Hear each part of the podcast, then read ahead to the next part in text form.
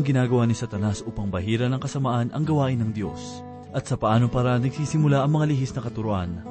Matutunghayan natin ang kasagutan sa ikaapat na talata ng lihim ni Judas. Ito po ang mensaheng ating pagbubulay-bulayan sa oras na ito, dito lamang po sa ating programang, Ang Paglalakbay.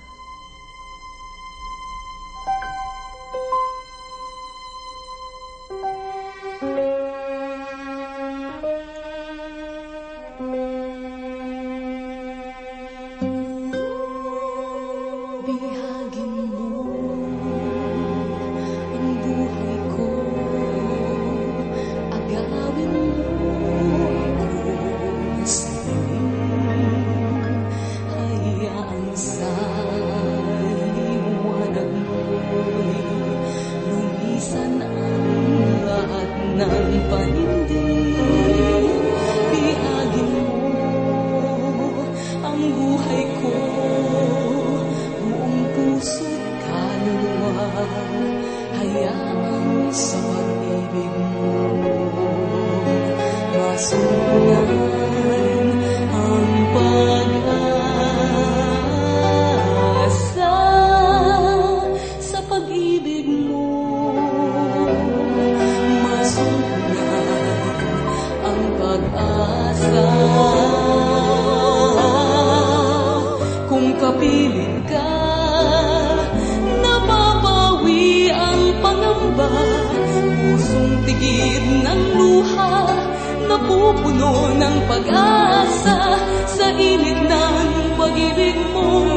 tuwing ay nadarama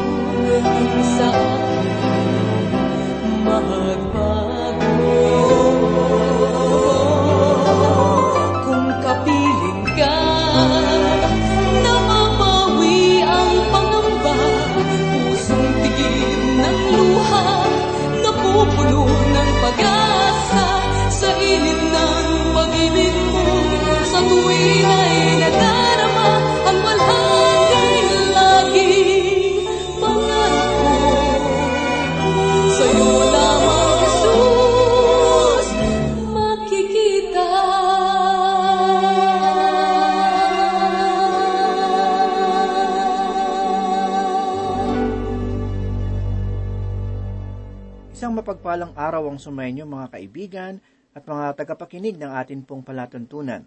Nawa ay nasa mabuti kayong kalagayan at nakahandang pagpalain ng Diyos. Ako po si Pastor Dan Abangco. Samahan po ninyo ako at tayo ay matuto sa banal na salita ng Diyos. Sa ating pong pagpapatuloy ng pagbubulay ng salita ng Diyos, alamin po natin ang ipinahayag ni Judas sa ikatlong talata. Ganito po ang sinasabi, Mga minamahal, samantalang ako'y lubusang nagsisikap na sumulat sa inyo tungkol sa ating iisang kaligtasan, natagpuan kong kailangang sumulat upang himukin kayo na ipaglaban ang pananampalataya na minsanang ibinigay sa mga banal. Ayon sa talatang ito, ang isang mananampalataya ay dapat na mayroong malalim na kaalaman sa pananampalataya kay Jesus na kanyang pinangahawakan, sapagkat marami ang mga bulaang guro ang nangangalat ng mali at mapanlinlang na katuruan. Ang sabi sa Hebreyo Kabanata 2, talata 1 ay ganito, Kaya nga, dapat nating panghawakang mabuti ang mga katotohanang narinig natin upang hindi tayo maligaw. Mga kaibigan, nang gamitin ni Judas ang salitang minamahal, ay tunay na tumutukoy ito sa mga tao na iniibig ng Diyos, ang mga anak na kanyang iniibig. Ipinahayag din sa talata ang mga kataga na iisang kaligtasan. Unawain natin na ang salitang iisa ay koines sa wikang Griego. Ang bagong tipan ay hindi na isulat sa matandang wika ng mga Griego, kundi sa pangkaraniwan nilang mga salita, na ang ibig sabihin ay naunawa nito ng lahat. Naunawa nito ng mga aral at di aral sa buong imperyo ng Roma sa panahon ng mga apostol. Nang sabihin ni Judas na nais niyang isulat ang tungkol sa iisang kaligtasan, ay tinutuko niya ang isang bagay na maunawaan ng lahat ng tao sa imperyong Roma. Ngayon ay sinasabi ni Judas na binalak niyang isulat ang tungkol sa ilang bahagi ng kaligtasan. Maaring ito ay sa pagtubos o sa katauhan ni Heso Kristo, sa pag-aaring ganap o sa mga ilang mga bilang na paksa. Subalit hindi siya sumulat sa anumang paksa ng mga iyon, kundi kanyang sinabi, natagpuan kong kailangang sumulat upang himukin kayo na ipaglaban ang pananampalataya na minsang ibinigay sa mga banal. Ang kaisipan dito ay inilihi si Judas ng banal na espiritu sa pagsulat sa ilang paksa ng pananampalataya upang magkaroon tayo ng kaalaman sa paparating na pagtalikod sa Panginoon. Ang pagtalikod sa Panginoon ay pag-alis sa pananampalataya. Noong panahon ni Judas, ang pagtalikod sa Panginoon ay sinlaki lamang ng maliit na ulap, subalit ngayon ay isa na itong ganap na bagyo na nakapaibabaw sa sanlibutan. Sa pagsulat ni Judas tungkol sa pagtalikod sa Panginoon na paparating sa sanlibutan, makikita natin na maraming bagay na kanyang nabanggit ang nangyayari na sa ating panahong kasalukuyan. Mga giliw na tagapakinig, ang pagtalikod sa Panginoon na ating titingnan sa panghinaharap ay naririto na sa atin. Ang katagana ipaglaban ay nabasa rin natin sa bahagi ng talata. Ang salitang ipaglaban ayon sa paggamit ni Judas ay nakapaloob ang kaisipan ng matinding paghihirap. Nais ko pong basahin ang pahayag ni Apostol Pablo sa ikalawang Timoteo kabanatang ikalawa mula ikadalawamput apat hanggang ikadalawamput anim na talata. Ganito po ang sinasabi, ang alipin ng Panginoon ay hindi dapat makipag-away, kundi maamo sa lahat, mahusay magturo, matyaga, tinuturuan ng may kaamuan ang mga sumasalungat, baka sakaling pagkalooban ng Diyos ng pagsisisi tungkol sa pagkakilala sa katotohanan – at sila'y matauhan at makawala sa bitag ng Diablo na bumihag sa kanila upang gawin ang kanyang kalooban. Ang salitang Grego para sa salitang ipaglaban ay epagoni sestai. Imbis na si Judas ay magpahayag ng ilan sa mga dakilang doktrina, ay sinasabi niyang kailangan nating ipaglaban ang mga dakilang doktrina ng pananampalataya kay Yeso Kristo. Sa bahagi ng talata, ay makikita rin natin ang mga pahayag na ipaglaban ng pananampalataya na minsan ang ibinigay sa mga banal. Ang pananampalataya na ipinapahayag dito ay ang lupon ng mga katotohanan na naipahayag. Sa aklat ng mga gawa ay tinatawag itong doktrina ng mga apostol. Saglit po nating basahin ang ipinahayag ni Lucas sa ikalawang kabanata ng mga gawa. Talatang ikaapat na po at dalawa, ganito po ang sinasabi nananatili silang matibay sa turo ng mga apostol at sa pagsama-sama, sa pagpuputol-putol ng tinapay at sa mga pananalangin. Kung inyong papansinin, ay unang nabanggit ang doktrina o tinatawag na turo ng mga apostol. Dahil sa iyon, ang una sa mga panuntunan ng Diyos sa ating simbahan ay hindi maituturing na isang simbahan kung hindi natin ito sinusunod. Ipinahayag sa atin ni Apostol Pablo sa ikaapat na kabanata ng Efeso, talatang ikalabing lima ang ganito, Kundi humahawak sa katotohanan na may pag-ibig. Mga giliw na tagapakinig, kung kayo ay nagpapahayag ng walang pag-ibig, ay mayroong katanungan kung kayo nga ba ay nagpapahayag ng katotohanan o hindi. At dapat ay maging handa tayo na magbigay kasagutan sa sinuman na magtatanong sa atin na mayroong kababaang loob kailangan na ang isang mananampalataya ay mayroong mahabang pagtitiis at pasensya at hindi mabilis magalit kung mayroong nakikipagtalo. Buksan po natin ang ating banal na kasulatan dito sa sulat ni Judas, unang kabanata, talatang apat. Sa talatang ito ay ibinibigay ni Judas ang dahilan kung bakit natin dapat ipagtanggol ang pananampalataya. Ganito po ang sinasabi, sapagkat may ilang tao na nakapasok ng lihim. Ang mga iyon ay matagal na itinalaga sa kahatulang ito, mga hindi makadiyos, na kanilang pinalitan ng kahalayan ang biyaya ng ating Diyos, at itinatuwa ang kaisa-isa nating pinuno at Panginoon na si Heso Kristo. Atin pong suriin ang mga kahalintulad na talata. Dito po sa Roma, Kabanata 16, talata 18, ay ganito po ang sinasabi. Ang mga gayong tao ay hindi naglilingkod kay Kristo na ating Panginoon, kundi sa kanilang makasariling hangarin at sa pamamagitan ng kanilang magaganda at matatamis na pangungusap ay inililigaw nila ang mga mapaniwalain.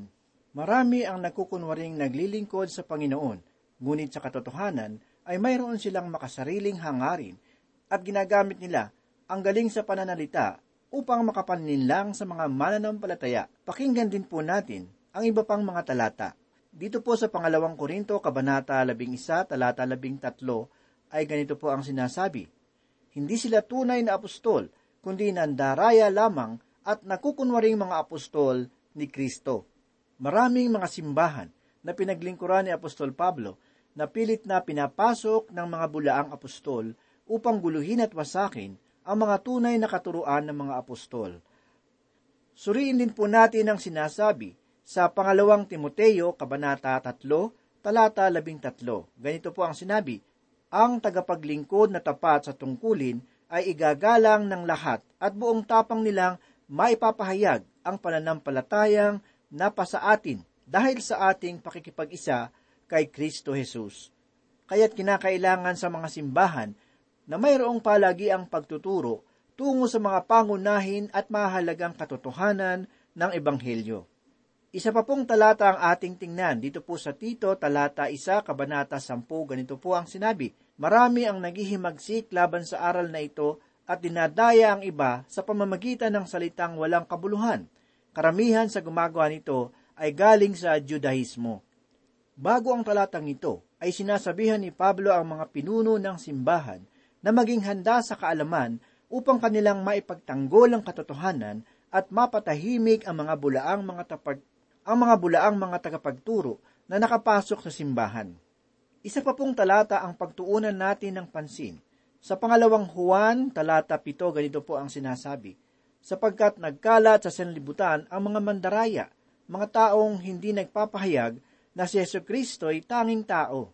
Mga taong hindi nagpapahayag na si Yeso Kristo ay naging tao. Ang gayong mga tao ay magdaraya at antikristo. Noong pangpasimula sa panahon ng mga apostol, ay marami na ang nangangaral na si Jesus ay hindi Diyos at maging sa ating kapanahunan ay laganap pa rin ang ganitong katuruan at ayon sa salita ng Diyos, sila ang mga tinatawag na antikristo. Ang salitang itinalaga dito sa talatang apat ng Hudas ay nagmula sa salitang Griego na prografo, na ang ibig sabihin ay isinulat sa simula. Nangangahulugan ito na ang mga manunulat noong nakaraang panahon ay nagbigay rin ng babala laban sa pagtalikod sa pananampalataya. Ang mga salitang ilang tao ang nakapasok ng lihim na tinutukoy sa talata ay isa sa mga kapansin-pansing kataga sa wikang Griego. Ito ay nagmula sa salitang par eis duno. Ang duno ay nangangahulugan na pumasok. Ang salitang eis ay nangangahulugan ng patungo. At ang salitang para ay nangangahulugang sa tabihan. Sa kabuoang diwa, ito ay nangangahulugang pumasok na katabi ang isang bagay.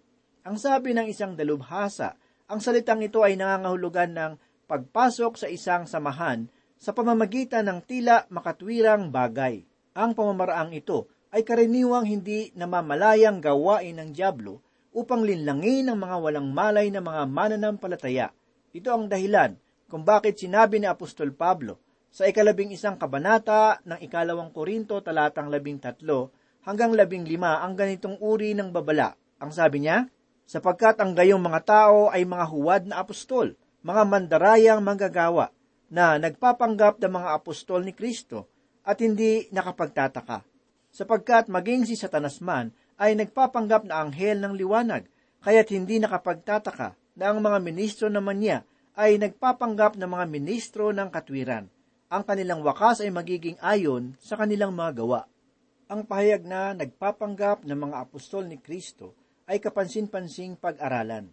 Ito ay mula sa wikang Griego na meta iskema tixontay, na ang ibig sabihin ay gawain ng pagbabago ng panlabas na pag-uugali at gawain sa pamamagitan ng panggagaya sa isang bagay na labas sa kanyang tunay na pagkatao. Ito ang pinaka nagagamit na paraan ni Satanas sa kasalukuyan sapagkat nalalaman niyang ito ay mahusay at tiyak na makapanlilin lang. Nalulungkot ako sa tuwing aking makikita ang mga simbahan na abalang-abala sa mga programa kaysa sa kapahayagan ng banal na kasulatan. Maging ang mga tagapagturo at mga ngaral ay natatangay na rin ng mga gawaing ito na anupat naaagaw ang kanilang pansin mula sa pag-aaral ng salita ng Diyos. Alalahanin natin ang hantungan ng mga taong nagsisigawa ng ganitong bagay sapagkat sang-ayon kay Judas, sapagkat may ilang tao na nakapasok ng lihim. Ang mga iyon ay matagal nang itinalaga sa kahatulang ito. Sa madaling salita, ang babalang ito ay hindi bago, kundi matagal nang babala sa mga lingkod ng Diyos laban sa mga bulaang mga turo at mga ngaral. Damhin po natin ang nag-aalab na saloobin ni Pablo patungkol sa paksang ito na ating mababasa sa ikadalawampung kabanata ng mga gawa, talatang dalawampu at siyam hanggang tatlumpu at isa. Ganito po ang sinasabi. Alam ko na pag-alis ko ay papasok sa kalagitnaan ninyo ang mababangis na asong gubat na walang patawad sa kawan, at lilitaw mula sa inyo na rin kasamahan ang mga taong magsasalita ng mga bagay na lihis, upang akitin ang mga alagad na sumusunod sa kanila.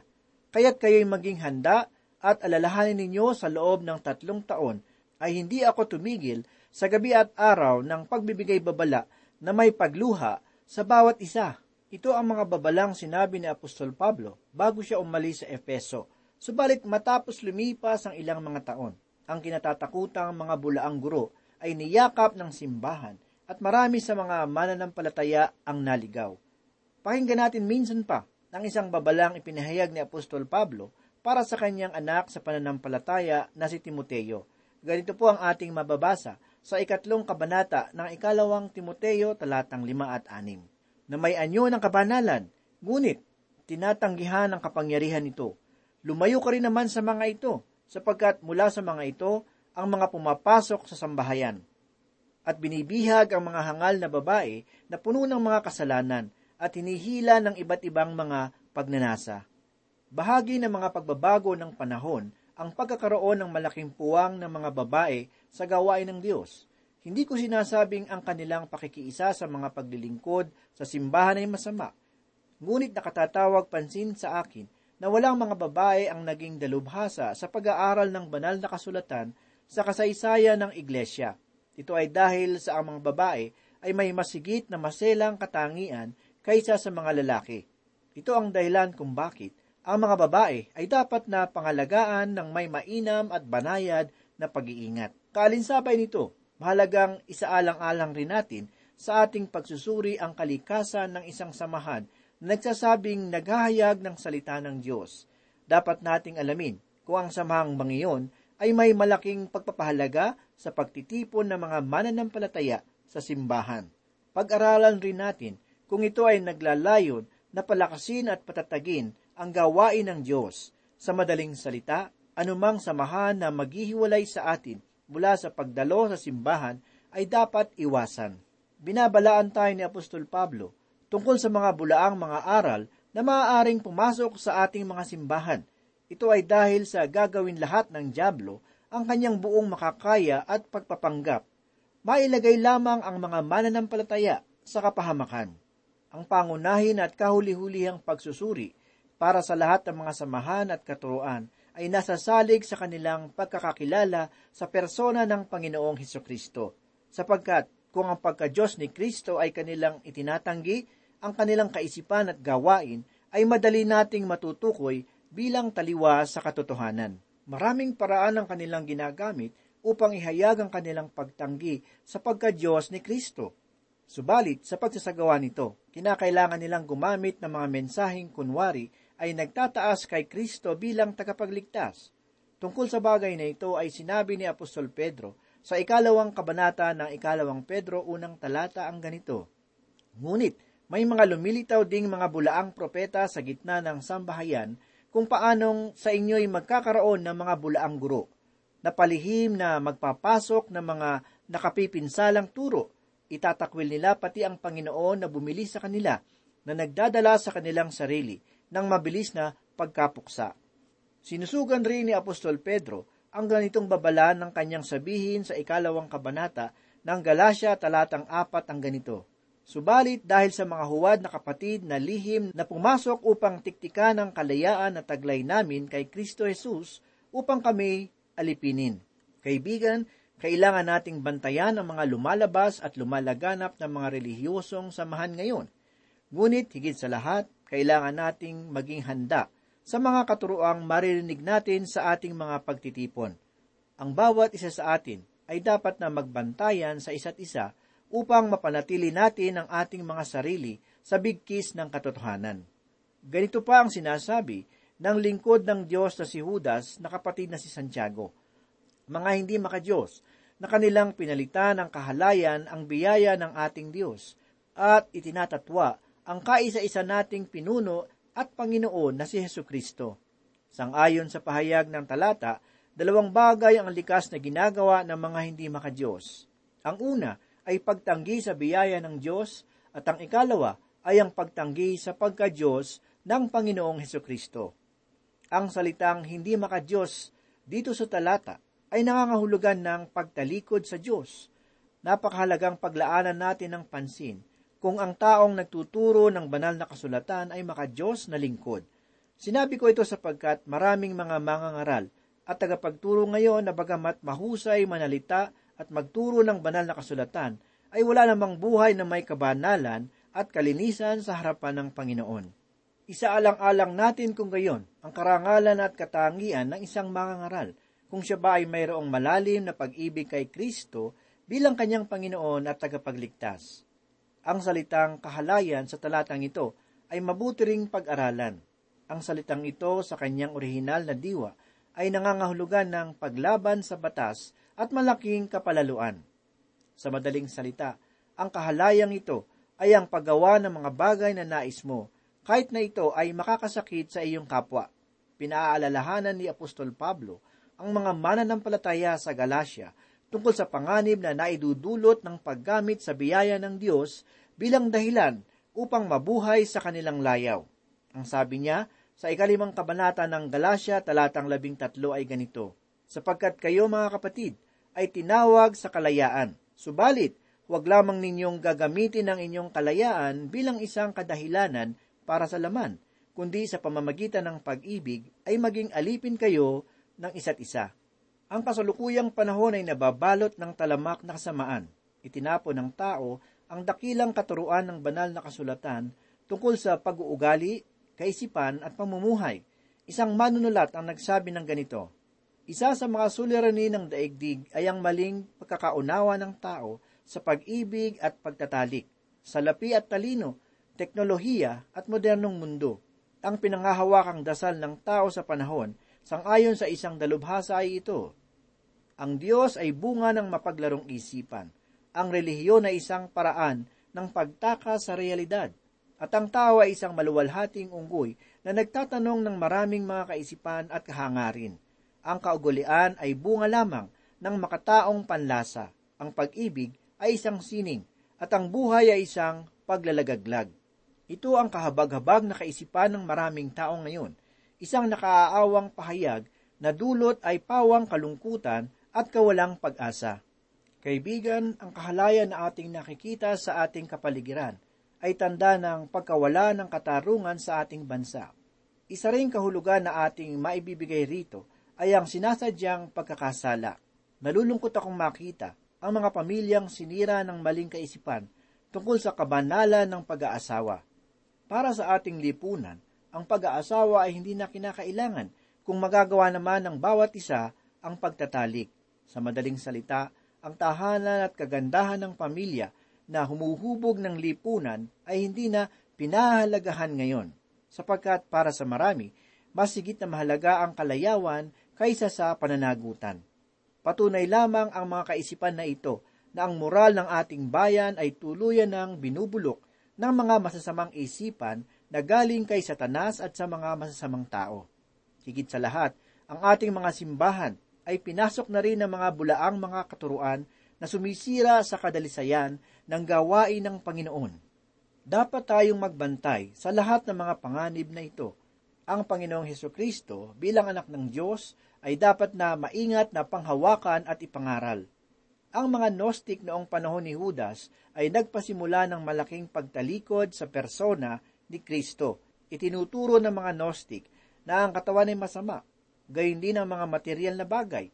Tanging ang bagay na espiritual ang siyang mabuti. Sa kabuoang paniniwala ay itinuturo ng mga Gnostic na hindi mahalaga kung ano ang ginagawa ng tao sa kanyang katawan. Siya ay malayang gawin ang mga bagay na makalulugod sa kanyang pita. Malaya siyang makagagawa ng anumang kasamaan, kasalanan, kapalaluan, kahalayan at iba pang mga kagustuhan. Ang pananaw na ito ang siyang katuroang tinutukoy ni Judas sa kanyang sulat tungkol sa mga taong pinapalitan ng biyaya ng Diyos ng kahalayan. Nakalulungkot isipin na ang paniniwala ng mga Gnostic ay pumasok na rin sa kaisipan ng mga tao ngayon. Ang bagong moral na tinatawag ng marami ay masasabi kong hindi bago, kundi lumang paniniwala na nababalutan ng pagbabalat kayo. Ngunit higit sa lahat, ang pagtanggi ng mga Gnostic sa pagkatao at pagka-Diyos ni Kristo ang siyang lumalaganap na katuruan sa kasulukuyan na ipinapangaral ng ibang mga samahan na pinamumugaran ng mga bulaang guro. Muli kong ipapaalala sa lahat na ang kaisipang ito ang siyang espiritu ng Antikristo na lumalaban sa persona ng Panginoon. Dapat tayong magbantay at mag-ingat sa lahat ng ating napapakinggan. Madalangin po tayo.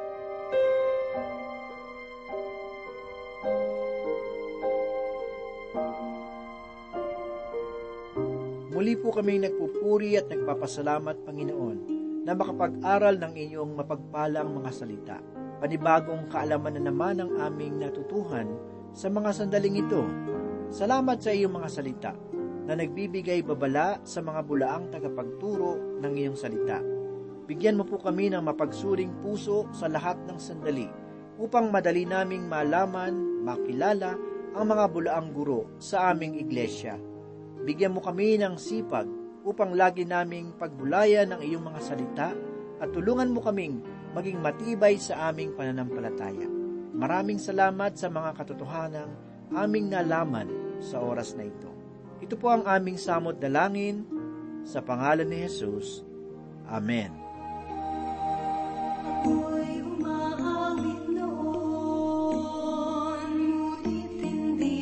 para sa'yo, Panginoon.